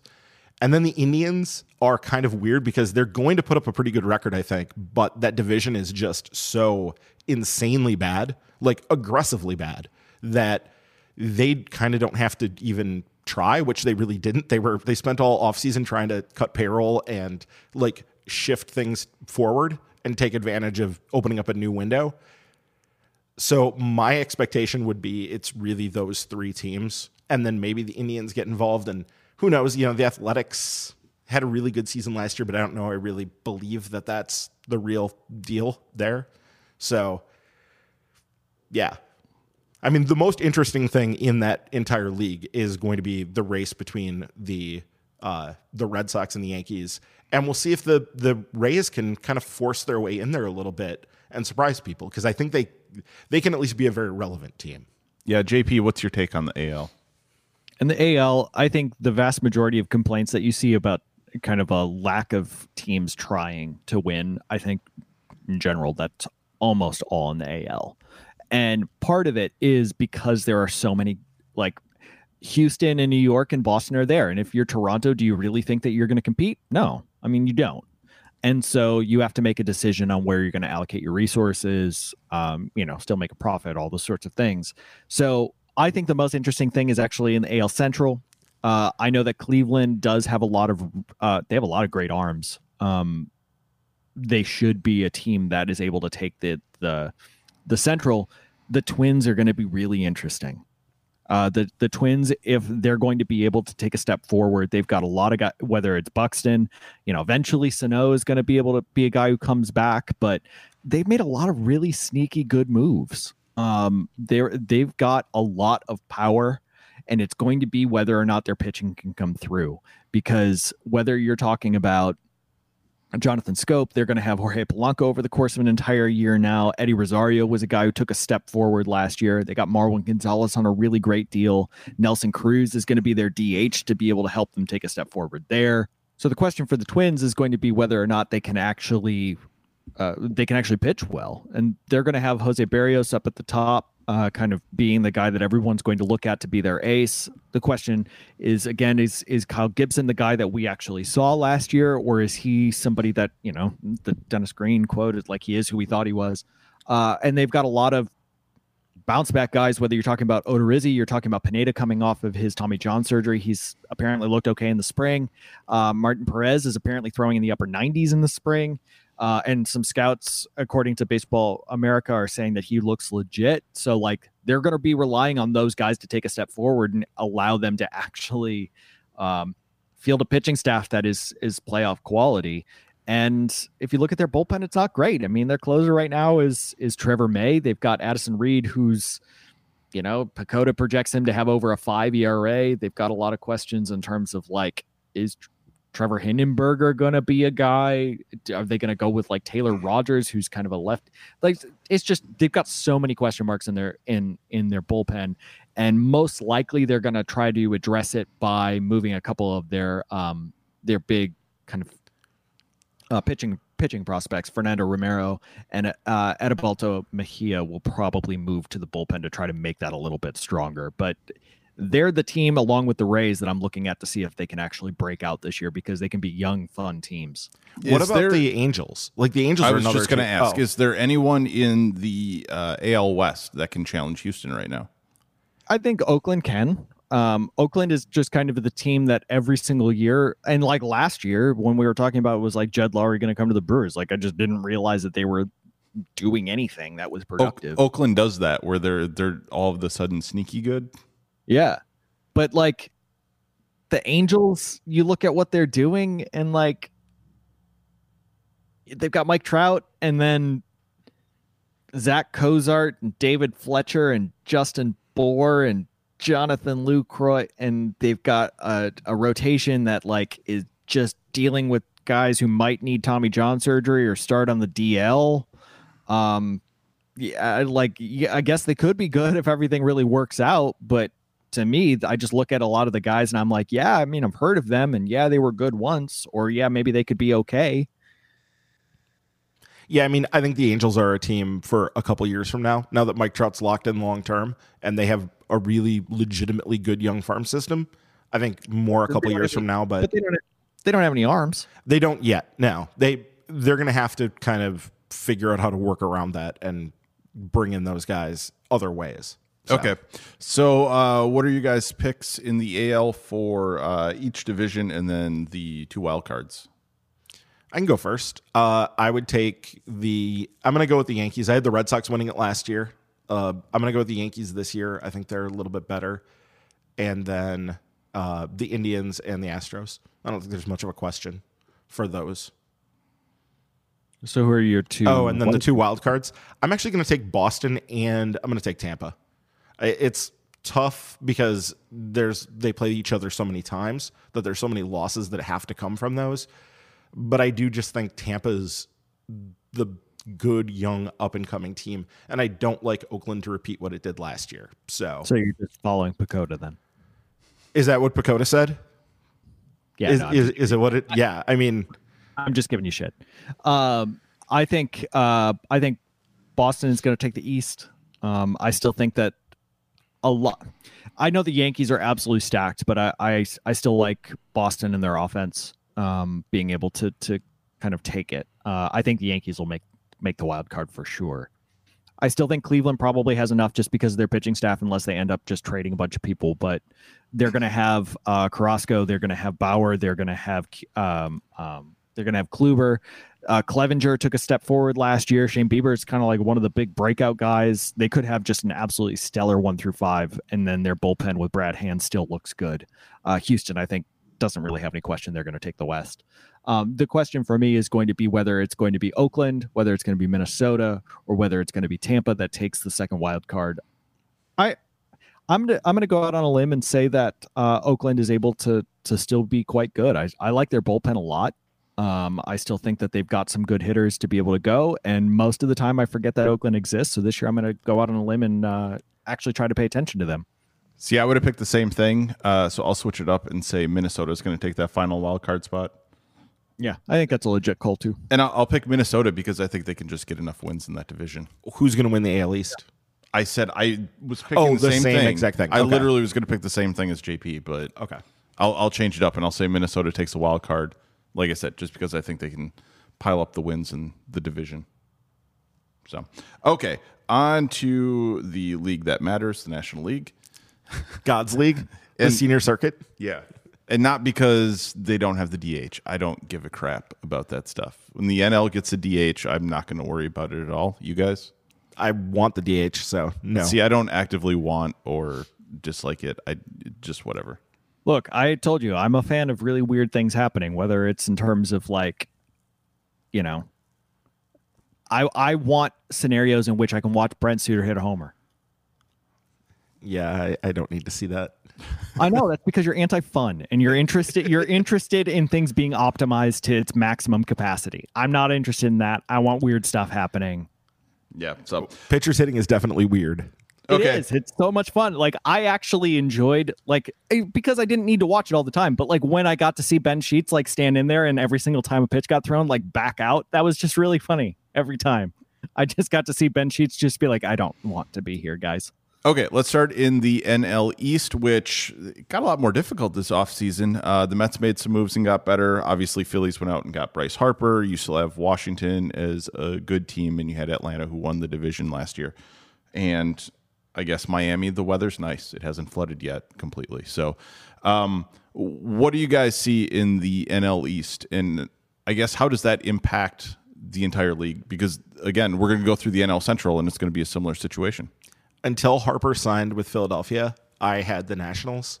I'm going to switch it. I think Philadelphia moves in front now, and I give me Philadelphia to win the NL East in an absolute bloodbath that will only be rivaled by the NL Central bloodbath. But it's watching those teams slam into each other all year is going to be amazing. There's going to be so many good games out of those teams because there's just so many good players in the NL East. It's amazing. Yeah, I JP Atlanta seems to be the team that's ascending. They have more young talent that they've brought up. Um, do you think they build upon that this season? I still I still think Atlanta has a really great shot of taking the the AL East because one of the things that I like about them most is did I say the AL East? You did. You did. Okay, I saw you all like like look at me like I said something dumb. Um, so the the NL East, um, because the Braves, what I don't uh, I don't actually have a lot of questions about what they're going to be able to do offensively. Freddie Freddie Freeman's obviously going to be really good. Acuna is going to be great. They've got Albies there. They've got Josh Donaldson now. They've got Johan Camargo, who's actually one of I think he's going to have like a Marwin Gonzalez type of year. Like they've got a lot of really good, interesting guys. They've got Inciarte there still. And the biggest question is, are they going to be able to pitch well enough? And they're not going to need to spend their bullets. But as the year goes on, they're going to bring Kyle Wright in, they're going to bring Touki Toussaint in, they're going to bring Luis Gohara in. Like it's just going to be guy after guy after guy after guy that they're going to be able to bring in. Um, so I think that Atlanta might start a little bit slowly, but as the year goes on, barring injuries and all of that sort of thing, I think that they're going to be able to be a huge factor. But I still think for the NL East, I'm actually going to take the Nationals. I don't think that they get enough attention. Uh, uh, everybody wants to talk about the fact that Bryce Harper left. Um, they still have uh, Juan Soto. They've got uh, Victor Robles. They've still got Adam Eaton out there. They've still got Trea Turner. They they're they're loaded. Anthony um, Rendon, who you didn't even mention, is like always is top five to be, NL MVP. Uh, Strasburg, it's going to be Scherzer, Like and they've got uh, Sean Doolittle struggles with with injuries, but Sean Doolittle is annually one of the best relievers in all of baseball. Oh, he is so good when he's on the field. It's unbelievable. He really so- that's strikeout to walk ratio is just insane. Absolutely. And- and so I think when you look at what what um the Nationals are going to be able to do, I mean, they've got Patrick Corbin now. Uh, they've got Anibal Sanchez, uh, which you know, if he's able to kind of turn around what he did last year and repeat it again, he's going to be really good in the rotation. And they've got uh, the ability to have a, a good um, a good bullpen again. I don't think people realize that Trevor Rosenthal's there now, Kyle Barraclough's there now. Um, they've got a lot of guys that can potentially come in and and be a little bit more than just Sean Doolittle in the bullpen. Like I said, I had Washington ahead winning the division until the Harper thing, and I think which that's is just a swing. which I don't understand because that Washington team last season with Harper had more talent than what this Philadelphia team has. And I wouldn't expect the same weirdness to happen like two years in a row. Was it weird? It's a difficult Yes. division, but it's Oh. a tough division. So I mean, the idea that like, oh, they added Harper, so he's just automatically going to, you know, drag them into the playoffs. I'm like, no, the teams in that division are too good. I don't think Harper made that much Oh. of a, a difference. Oh no, Philly went from being a pretty decent team last year to being a really, really good team. And I'm with all the things they did besides Harper. And I'm saying minus Harper on each team, I still think the Nationals are better. Sure. So I don't know why just adding Bryce Harper to the Phillies, it's like they well, go no, from because they also added Jean Segura. They am- also added Andrew McCutchen. They also added No, I understand David that. Robertson. Like, And I don't they know added if- a ton of great players. I don't know if that team's as good as what the Nationals had last year with Bryce Harper. And the Nationals last year with Bryce Harper struggled. Well, they also had uh, JT Realmuto too. they But also I, added JT Realmuto. I mean, I think I think the huge question is going to be whether or not Phil, the Phillies can pitch. Right. They're going to have to get something other than like Aaron Nola and like whatever Nick Pivetta can bring. They they need more And than Arrieta. that. Yeah, that too. But like they're going to have to add more than that. But getting back to that point, like Philadelphia added so much. I'm just saying that until that last thing, until the Harper thing, I think that's what pushed them over the top. And I don't think that Bryce Harper is a one to three win player like he was last year. This year, he's probably more like a five or six win player. So I don't know. He hasn't really been consistently. No, he's been up and down. He's been better than people think, though. Like that's that, That- kind of gets. He's been better, but he was supposed to be battling with Mike Trout for the best player in the game every season. And he in 2015 he was the best player in the game. and so, what year is it? It's now 2018, and he's 26. It's twenty what? 2019 and he's 26 years old. Like it's not this idea that like the clock has run out on Bryce Harper's potential I stardom don't. is I don't think the clock. to me. I don't think the clock has run out on Bryce Harper, and I don't think that Bryce Harper can't put up those fantastic seasons again. The idea that Bryce Harper just year in and year out is the you know top one, two, three players with Trout and Mookie Betts. I don't think that's who he is. Probably not, but I think he's still enough of an impact player that again There are lots I'm of- shifting him past. But there are lots of impact players. Sure, and they added a bunch of they added JT Realmuto, But who's the best catcher in baseball. My so- only point is he's not otherworldly, so I, I think you're overrating Bryce Harper in that way just a little bit. So, okay, uh, we got the NL West, which is also not going to be easy unless you get to play the Giants every week. I mean, okay, it's the Dodgers. It's of, the Dodgers. of the divisions. It's you know the easiest one in the National League, but the, there's still some competition. the Padres could be this year's version of the Braves. Like that could happen, but I still think it's much more likely that they're a, a breakout team in 2020 or maybe 2021. I don't think it happens quite this soon, just because I'm not sure that they have the overall pitching that you would need to do that. And like you're still breaking in so many young players to go with, you know, the obvious big ad of of Manny Machado. The Giants are a hot mess. Uh, the Diamondbacks decided to trade Paul Goldschmidt for, you know, a meh return. And now he's signed a long term extension with Cardinals. So, like, I don't see the Rockies could perhaps put a run on them. And they just locked up Arenado long term, so he's not playing for a contract anymore. So there's a little stability there. But I don't know that I trust the Rockies pitching to be as good as it was last year because that team was really they were a below average offensive team if you adjust for Park. They were not a great offensive team. Everybody thinks they are, but they're not just because of Coors Field. But their pitching was so good. And the question is, are guys like Marquez and Freeland for real? And will you see a repeat performance from them? I don't know that I'd want to bet on it. So I think the Dodgers are just head and shoulders above everybody in this division. JP, weren't the Rockies another team that had a pretty impressive bullpen performance last season? Yeah, they they had a really great bullpen. Um, it's uh, obviously Wade Davis was there. Um, Ottavino was there last year. He's obviously signed with the Yankees now, but they've still got uh, Sang Juan Yo. They've got uh, Mike Dunn there. They've still got Jake McGee. They've got Scott Oberg. They've got plenty of guys that can come in and, and kind of step into their bullpen. I think the biggest thing for me is, yeah, I think the Dodgers are are pretty clearly the the class of the West.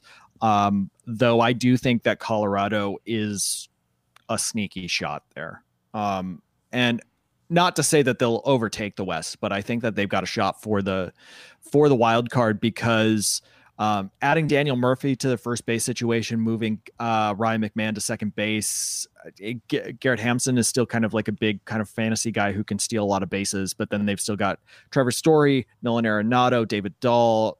Uh, they've got Charlie Blackmon. I don't see a scenario in which they're not a very good offense. Um, they've got kind of good production from top to bottom. And the one thing that I will say is, yes, you've got you know Marquez and Freeland, and the big questions are whether or not they're for real. But if they're not, you can still have guys like a Jon Gray. You can still have Jeff Hoffman come in and be guys that could potentially take big steps forward and make a claim to that rotation. Um, so I think that I think that the Rockies are a little bit better than people think. Uh, I had to go and look at the Padres rotation to try to figure out who all five of their starters were going to be. So I still think that they're they're maybe a year away. Um, and Kirby uh, Yates is somebody that really was great in the first half, and then he moved to the bull uh, moved to the closer's role and became an absolute home run machine as he'd been over the vast majority of his career. So I'm not ready to say that he's an absolute stud. Um, so yeah, I still think it's the Dodgers. I think the Rockies are probably going to come in second, and then it's going to be whether you know Padres or D-backs. I think the D-backs are a little bit better than maybe people give give them some credit for. Yeah, because they didn't completely dismantle. If they were completely dismantling, they would have gotten rid of Zack Greinke, and they didn't. So they're kind of trying to like thread a needle here and do something Interesting. Well, and maybe they, they couldn't did- move Greinke because of the money. Are they counter building? I think what I I think what the D-backs did and that people don't necessarily appreciate. And and you'd think if all of the organizations would understand what the the Diamondbacks did when they traded Goldschmidt it would be the Brewers because it was a year of Goldschmidt. It's not like they were going to get an absolute ton back. And yeah, they maybe could have gone in for like one really big prospect. But what they did is they went for Carson Kelly and they went for Luke Weaver, who are useful big league players that they have over six years. And that if one of them breaks out to the fact of like what the Brewers were able to do with guys like Travis Shaw, that return suddenly looks very, very good. Um, and so what they're trying to do is they're going for guys that have track record, guys who have uh, are big league ready, have a little bit of upside, but a lot of control and could be useful big league pieces. I I'm not as down on that trade as a lot of other people are, just because you know Luke Weaver took a step back last year, so no n- now you know no one is enamored with him, but PECOTA still has him putting up a three six ERA. it's stupid because I didn't criticize that trade from the Diamondbacks' perspective, but then when Goldschmidt signed the extension with the Cardinals, it it shouldn't it shouldn't impact how I view that trade, but it does change how I view that trade. It just it does. How old is Goldschmidt? 31. 31? Yeah, I don't know. Go ahead. Sign a long term. I mean he only signed a five year extension. So Well, like- would you want to sign him for more than five years? No. That's about as long as you're going to get at this point at that age. Well, and the Cardinals got him at a pretty reasonable overall contract. They didn't have to give him the, you know, those years 37, 38, 39 to get him They got- locked in. It's the Cardinal way. They I think, did. I think I think one of these years we're gonna like have to have an intervention on your feelings about the Cardinals. Me and my feelings about the Cardinals, I yeah, Yeah. I Like, It's like it's like it can't be that bad. So anyway, are we all in agreement? Dodgers winning the NL West. Yes. I guess I was going to go through all the divisions. We talk about them, and then at the end we'd make Oh, our picks, sure. like we did Okay. in the AL. Sure, But- well, we already did the the AL or the NL West or the NL East already. Okay, uh, let's get to the NL Central and uh, our Milwaukee Brewers. So again, we've been talking about bloodbaths, and this is the bloodbathiest of all the divisions. Probably you have the Cubs. Again, we look at a disappointing Cubs season last year, and they won 96 games, and they got beat out on an extra day because the Brewers made an amazing run in September. So you know, and they also get uh, Darvish back this season in their rotation. Did they make any other rotation additions? They didn't sign anybody, but I'm trying to think if they had anybody just come back. No, they're they're just gonna they're gonna have Hamels staying. Obviously, after last year is going to be the biggest thing. It's going to be Lester, Quintana, Hamels, Hendricks, and Darvish. And Darvish has looked good thus far. It's spring training. Sure, but he, for a guy coming off of an injury, you want to see that there's like velocity there. what and was he's his had it. injury? He had some sort of elbow thing, didn't he? Or Wasn't elbow, it Za- shoulder, or something. It was kind of Zach Davies ish last year, wasn't it? I What- honestly have no idea. It was related to exactly. his it was kind of Zach Davies ish. It was just kind of like he was injured, but no one really knew what it was. Okay, so uh, you you have the Cubs. Um, you're, they're probably hoping for a big Baez year again. They need Bryant to bounce back. They still have the consist- the consistency of Anthony Rizzo, um, and obviously they have a lot of depth all around. So, uh, what do you see the Cubs this season? I see the I see the Cubs in in third. Uh, I know that PECOTA has them having a sub 500 year. Um, there are some legitimate questions in terms of their pitching staff, but I still think that the Cubs are going to. I, I think that the Brewers and Cardinals are the best te- best two teams in the NL Central. I think that the Cubs could absolutely. I think any basically any of the Brewers, the Cardinals, or the Cubs could take the NL Central. I think the Cubs are getting a little bit of a short a short shift, a shrift. I don't know, uh, and I just think uh, they've got a lot of uh, like we didn't even talk about Schwarber. We didn't talk about the fact that Albert Almora is a very good center fielder. Um, they're going to get Addison Russell back, regardless of people's feelings about Addison Russell. He's still going to come back, and people are going to pretend like you know it's totally normal. Um, and they've got a lot of ability to still put up runs. And I think the biggest, like they're they're projected to put up as many runs according to PECOTA. They're projected to have as good of an offense as the Cardinals and uh, the reason why they're projected to be below 500 is because they're about they're expected to give up 85 more runs or something close to that and i don't i'm not sure that the cubs pitching staff is going to be that bad I don't think it will be. I think it's sneaky good, actually, especially if you look at the rotation. And I know they have depth in the bullpen. They do have guys there capable of doing things. So between Pedro Strop and uh, Do they have a CJ manager? Do they have a manager that's going to uh, execute a bullpen plan that they need to win? probably not an ideal one, but I don't Look- think it necessarily has to be like a disaster. Let me tell you though. Do you know what now backwards is? It's one. That's what their absolute team motto is going to be, where or whatever the hell that is. Um, What, does that even make sense? I don't think it Like does. just because now backwards is one, what does, what's the significance of now? I don't know. I think it was somebody like did an anagram and they were like, "Isn't that cool?" Remember when everybody thought Joe Maddon was like this like brilliant genius in the late aughts? Well, do you he want to know why though? It was because he looked a little bit different and he was on the Rays. And everybody like absolutely went apeshit over the Rays and thinking that they were the absolute best team, that they were sabermetrics personified, that Andrew Friedman was the smartest person in the world. And yeah, they did a lot of really great things, and the Brewers benefited because Matt Arnold is here now. But he benefited from the fact that he could do something and he and and honestly it, that he looked and talked different and that he was with the Rays that did things and dictated what he was going to do and that he benefited from that. Yes, absolutely. And it was mostly smoke and mirrors. I mean, But- he was willing to he was willing to do a lot of shifting and things at a time before it was super popular and like he was on the cutting edge of some of that stuff a while ago, but you look at what they are now and it seems very safe and very Well, cutting edge managers turn into old guys eventually. It happens to all of them. Yeah. Yeah, it's, it's I mean, like how quickly is are we going to look at Craig Counsell in 10 years and say that, you know, he's not cutting edge anymore? The game has passed him by. Well, that's a fun thought, but Well, I mean, it's it's I I am really interested in the Central this year because obviously I do think that the Reds are going to score runs. Um I still do not understand how they're going to pitch well enough.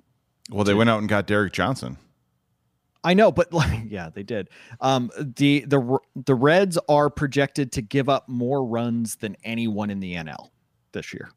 Well, and I mean, some of that is Park, but a lot of it is just their pitching staff is still being cobbled together. Like they haven't they haven't established any sort of like really plus guys other than Raisel Iglesias in the closer role.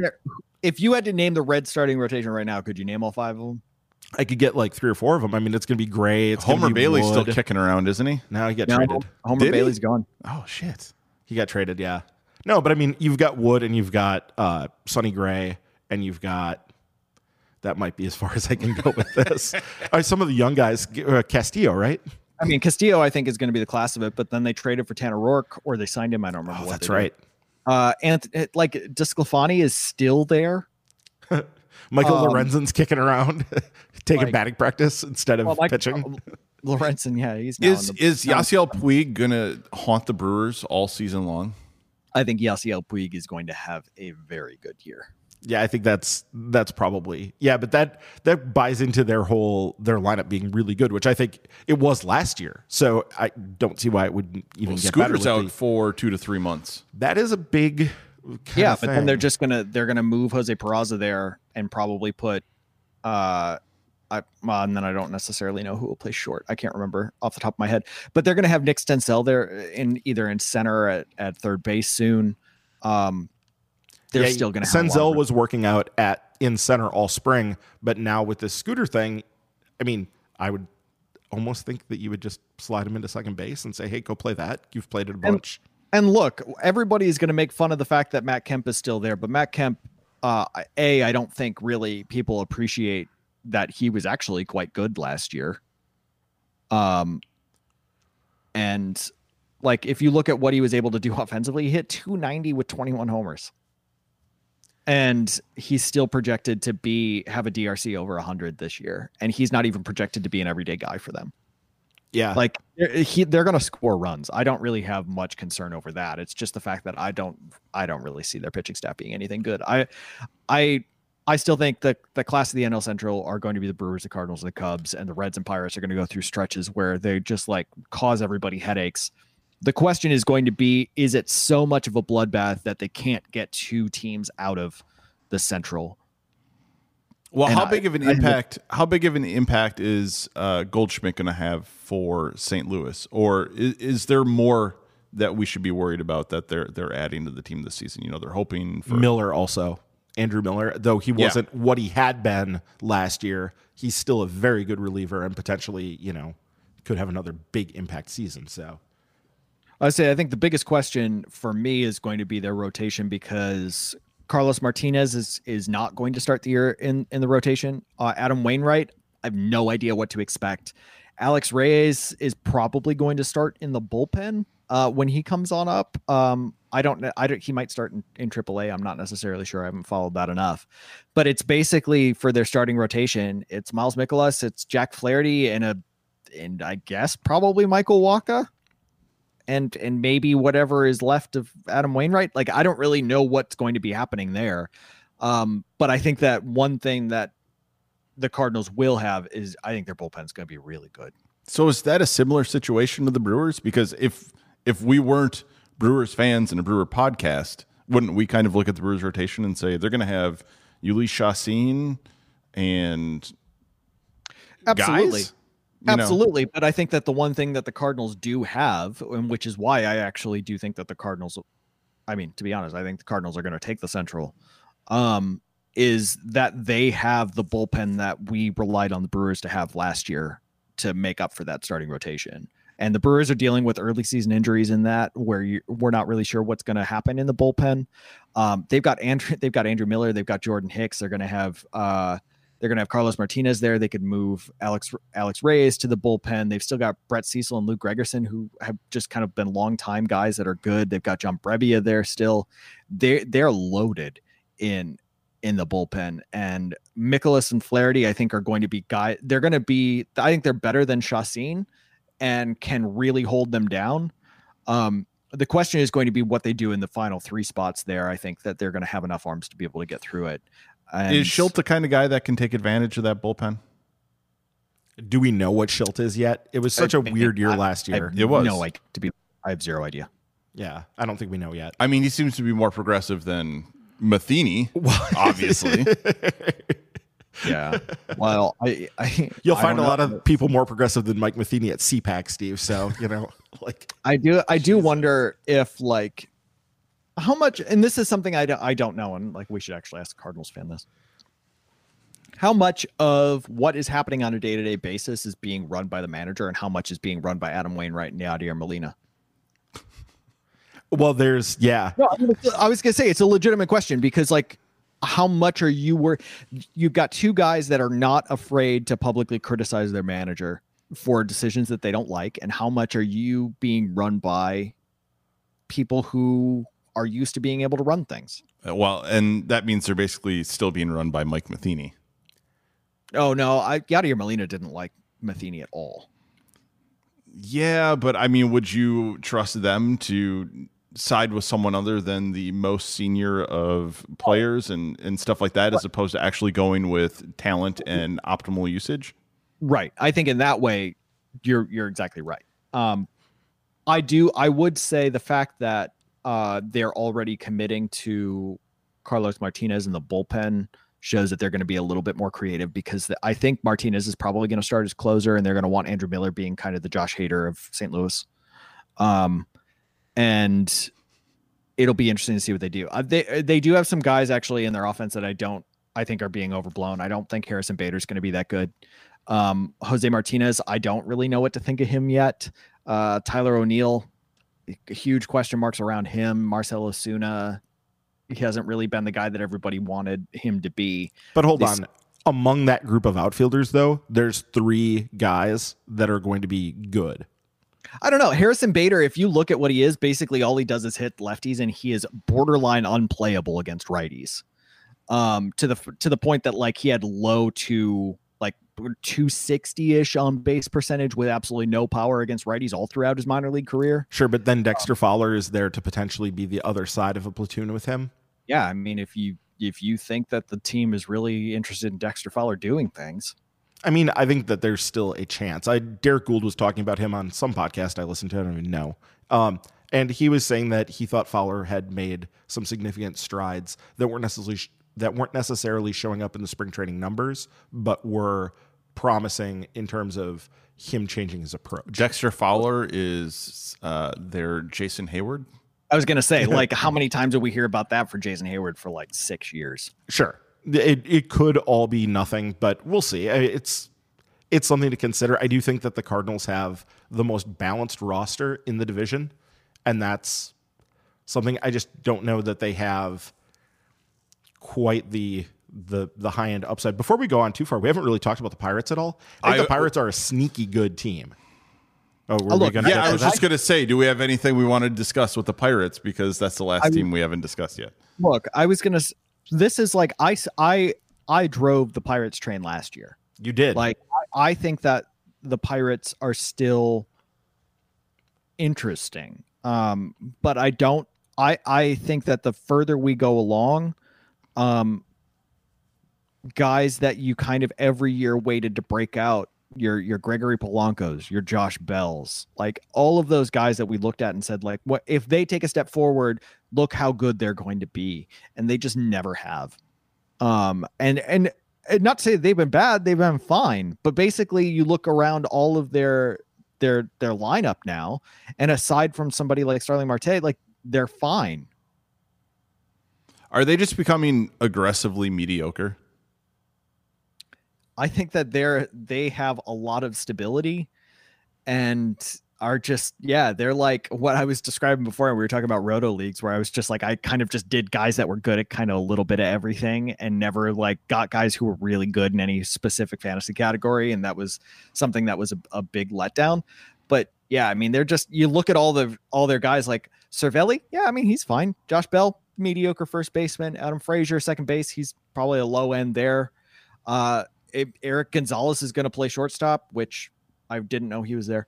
Um, Corey, Dickerson has been released multiple times. He's fine. Starling Marte is there is there a good guy in center, and then they've got Gregory Polanco, where you're like, yeah, I mean, he looks the part, and maybe he could step it up. But if you look at outfielders, he's a what a two win player. He's fine. Um, I just think that yeah, they're they're kind of I think aggressively mediocre is a good is a good term for it. I think if you're going to see any place in which they could really kind of step up and be really good, it's going to be in their it's going to be their pitching staff. Yeah, I mean they do have one of the best young starting pitchers in the game in Jameson Taillon. And then they did go out and get Chris Archer. So you've got that going. They have some young guys that are going to be promoted up uh, during the season. In uh, Mitch Keller is one of the top pitching prospects in baseball. Their bullpen is good. Like you have legitimate shutdown guys at the back end in Vazquez and Kela. So like you have some pretty legitimate talent there.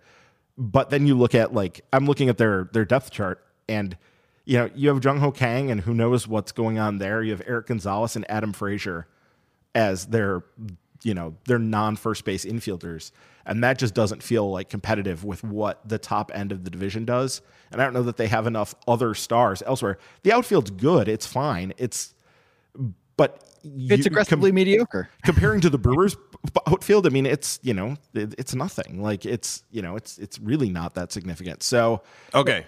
Time Well, to make our say, picks. like, Uh, I- la- gonna- last point, and then we're going to make our picks. well, we're gonna do point, I win totals too, right? For these, last point I would say if you're looking at the Pirates and trying to figure out what like fantasy wise, if we're trying to, to Joe Musgrove, don't Joe Musgrove has really good peripherals. His spin rate looks really good. PECOTA likes him to be kind of a mid threes threes guy, and you can find some scouts that really like Joe Musgrove coming into this season. So I I also think that he's there. I think that their their starting rotation is uh, one of the most solid in in uh, the NL, not even just the the NL Central. I'm really waiting to see if JP ends up with Joe Musgrove tonight in the draft. Now, Yeah. Um, okay, Ryan, you want to go first with your uh, picks for the divisions and the wild card? okay, we aren't gonna do the full division rundown. We're not going to run down every division when you get no, to no, this. no. I mean the the NL Central, like win totals. I, we were going to do that. Oh, do okay. the other two divisions and then do the NL Central. Oh, okay. So Let I, Steve I, run the show. I definitely the show. I definitely have uh yeah, the Phillies winning the East, the Dodgers winning the West, and I think that you're going to have the Nationals as one of the wild card teams. And then in the NL Central, it's just a mess. right now, my gut call is I think the Cubs win the division with 91 wins. The Cardinals end up with 90 wins. The Brewers end up with 89 wins. So the Cardinal or sorry, the the Cardinals end up getting the second wild card and the Brewers are out of the playoffs completely, but it's so close. Who knows? But where where are they getting all those wins from? Hmm? Where are they getting all the? Do you expect the Reds and the Pirates to be kind of low seventies? Oh no! So what I'm expecting the Pirates to be about like right around 80 wins, and the Reds to be 76, 77. They're a better Right. team than that, but they're gonna get yeah. So again, like where are all of those wins coming from? They're going to largely come from the the West and the bad teams in the in the well the Marlins. I was going to say, who are the bad teams in the East It's that it's you're really walk the through? Marlins, and then the I think they're gonna fatten up really on the NL West. So, and I think the East is going to do that too. I think you're going to see the NL West really end up with some low win totals because of that. Because they, when they go out of division, they're basically playing a, a competent team every single night. See, night. this is why I didn't want to do win totals because it's going to be such a cluster to try to like pick wins. Yeah. And I was gonna say, I I I wouldn't be surprised if only one team wins ninety in, in the NL. oh, in the NL, yeah. I mean, I don't think. I think that it, for that reason, I'd say the Dodgers are going to run away with the West. Yeah, I agree. Yeah, the Dodgers will run away with the West. And like I said, I have the Cubs at 91, the uh, the Cardinals at 90, and the Brewers at 89. Like none of them really getting distance on the rest of the field. Yeah, JP, what do you have? Uh, so for the NL East, I, I think it's going to be the Nationals, and uh, I think the Braves are going to get uh, a wild card spot. Um, I think in the Central, I think the Cardinals will take it. The Brewers will get the second. Um, well, well, either the first or the second. I don't know who's going to be better between the the Braves and the and the Brewers. I think the Cubs will come in third, uh, and then I still think you'll probably see. Uh, I'll say the Reds, just because they might have some some midseason guys, uh, and then the Pirates come in fifth and um, because maybe it'll actually mean the Pirates do well if I project them to be last. and uh, in the West, yeah, I think it's going to be the Dodgers. I think everybody else is going to be a step behind them. So my my winners for the NL, I, I think that the Nationals are going to take the East. I think that the Cardinals will take the Central, and I think that the Dodgers will take the West. I think my two uh, wild card teams in some capacity. I don't know who will be better than whom, but I think it'll be the Braves and the Brewers. Okay, I, it, it's up to me now. Last yeah, one. Yeah, I'm I- interested to see this. Well, I like the Nationals in the East as well. Uh, and then I think the Braves are going to be close, so they're going to be one of my wild card teams. Um, Dodgers are going to run away with the West. I don't know what to do with the Central. I mean, It's it's frightening because I Take, take the Brewers. Take the Brewers. I am. I'm that gonna would be very off-brand for Steve. And he's I'm going to take it. the You're- Brewers to win it. I'm going to take the That- Brewers to win the Central this year. That is the most Yeah. off-brand thing I've ever seen. Look, he's just bringing he's bringing diversity of content to the podcast. Okay, And then and then uh, Brewers are the only team in the Central to make the playoffs because the Rockies get the other spot. They're able to fatten up on the West. hey, Oh. I think that's I think that's actually a decent call. Yeah, I mean that potentially could happen just because. Yeah, there's so many wins up for grabs with those bad teams in the West. Yeah. So, uh, Ryan, you want to do picks for Rookie of the Year, Cy Young, and MVP? Yeah, so in the AL, I don't think there's any question that it's Vlad Jr. I, I imagine we're all going to go that direction. That seems to make the most sense. I have not looked into rookies this season at But I mean, so Vlad- sure, sure. I mean, come on. Yes, I agree, but I haven't sit. I I don't have a list in front of me. I don't know. And in the NL, I think that uh, uh, that Tatis Jr. is going to come up early enough and be good enough that he'll win the award there too. So I think those two guys, two of the top three prospects in the game right now, will be the uh, AL and NL Rookie of the Year winners.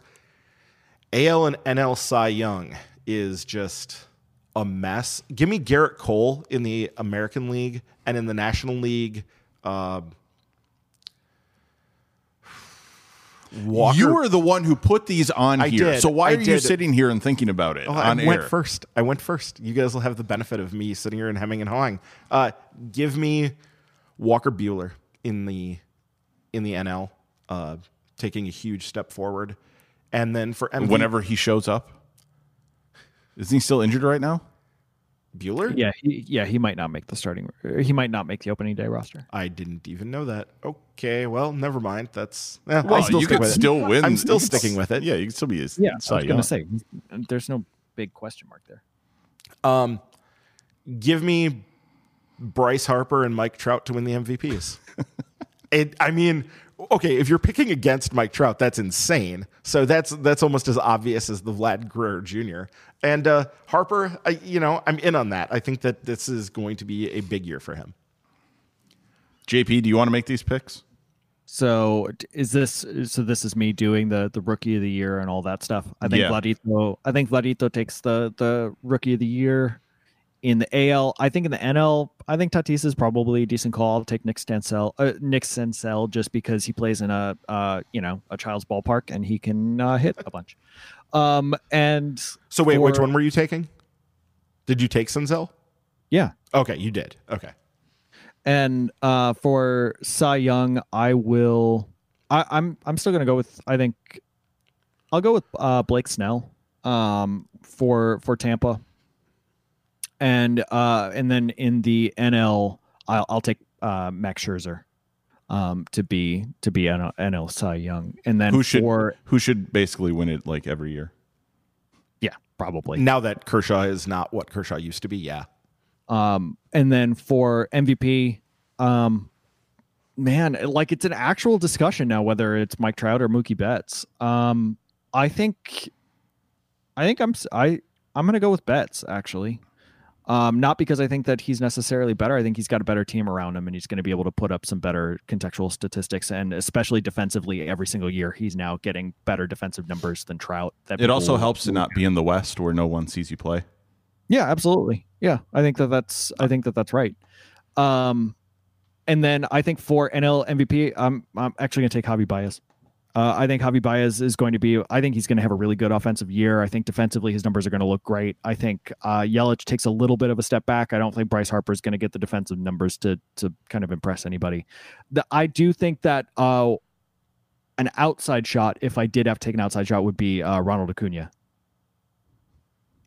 That makes I sense. like that. Yeah, I, like was that. I was tempted to take Kris Bryant as a bounce back candidate because I think he's going to have a, a monster year for the Cubs. But I could see that. I don't. I don't agree with the Baez thing only because I think he kind of hit his ceiling last season. yeah, I would expect a regression as opposed to progression. No, I think if you look at the numbers, I actually think he's being underdrafted in fantasy as well. Uh, I think his power and speed is legit. I think defensively, he's he's going to be able to get benefit from all of those statistics. Um, and I well, then pick think- Lorenzo Cain. what what was that? Then pick Lorenzo Cain if we're going to go on defense. I don't think Lorenzo Cain's going to hit for enough power. I think Javi Baez hits thirty homers. So, uh, any other hot picks for anything? I'm not picking any of this because I don't we care. taking the World Series? You're not picking the Oh yeah, we got to do World Series. We got to do World Series. Oh, so AL, NL, and then World Series. So who will be in the World Series and who will win it? I guess makes the most sense. yes, sense. who is in the World Series and who's going to win it? Yeah. Ryan. Go let JP go first. I've been going first all the time. I'll take I'll take the Yankees and the Nats. Um, even though I think that the the Red Sox are going to win the division, and I think once it gets to the postseason and the Yankees can shorten games with their bullpen, I think that they're going to take the whole thing. Give me a classic Yankees Dodgers World Series, and the Dodgers finally get over the hump, and they win it. Uh, I'm going to go Houston and Milwaukee. If I'm going to pick Milwaukee to win the division, let's get to the World Series this year. Yeah, Attaboy. Houston, Milwaukee, with Milwaukee being from the AL or from the NL, and Houston being from the AL. So, reverse Yeah, that's of- what they're that's what they're in. Well, it was say, used to be the quick- other way around. Quick question, and, and not to like throw a huge wrench in this. So, Ryan, you didn't pick the Brewers to win the the NL Central. I didn't pick the Brewers to win the NL Central. Uh, Steve obviously did because you know Steve's a rock star. Um, Brewers signed Kimbrel. Does it change your calculus? Yeah, give me the Brewers to win the division. It's that Yeah. close for me.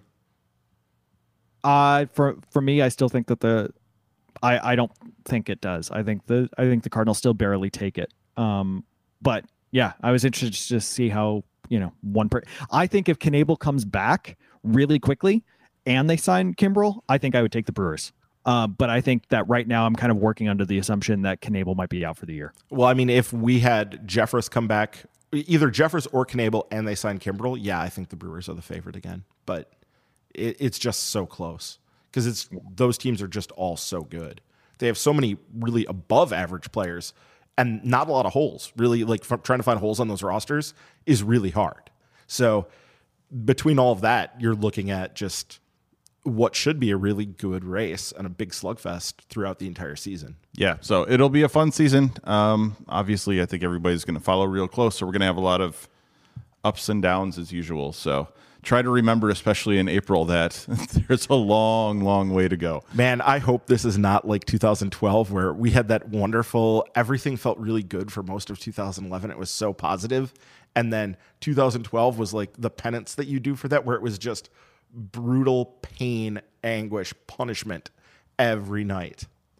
And, and that was especially because of the bullpen. And that's the worry that you would have is that because of the injuries that things could just kind of unravel that way. And that's it kind of looms over everything always because bullpens are that way generally, unless you're the Yankees and you have like 12 guys. But, you know, Yeah, You don't. I don't think you have to convince Steve that bullpens are like that. yeah, you don't at all. So uh, Steve, do you not like bullpens?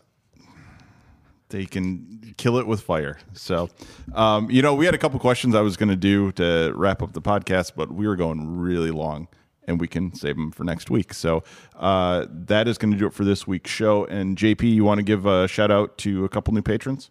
Absolutely. Uh, huge thanks to Ross Tellner and Mike Menzel for joining our po- uh, our Patreon and helps us kind of run things and make Steve happy by giving us equipment that makes it sound decent.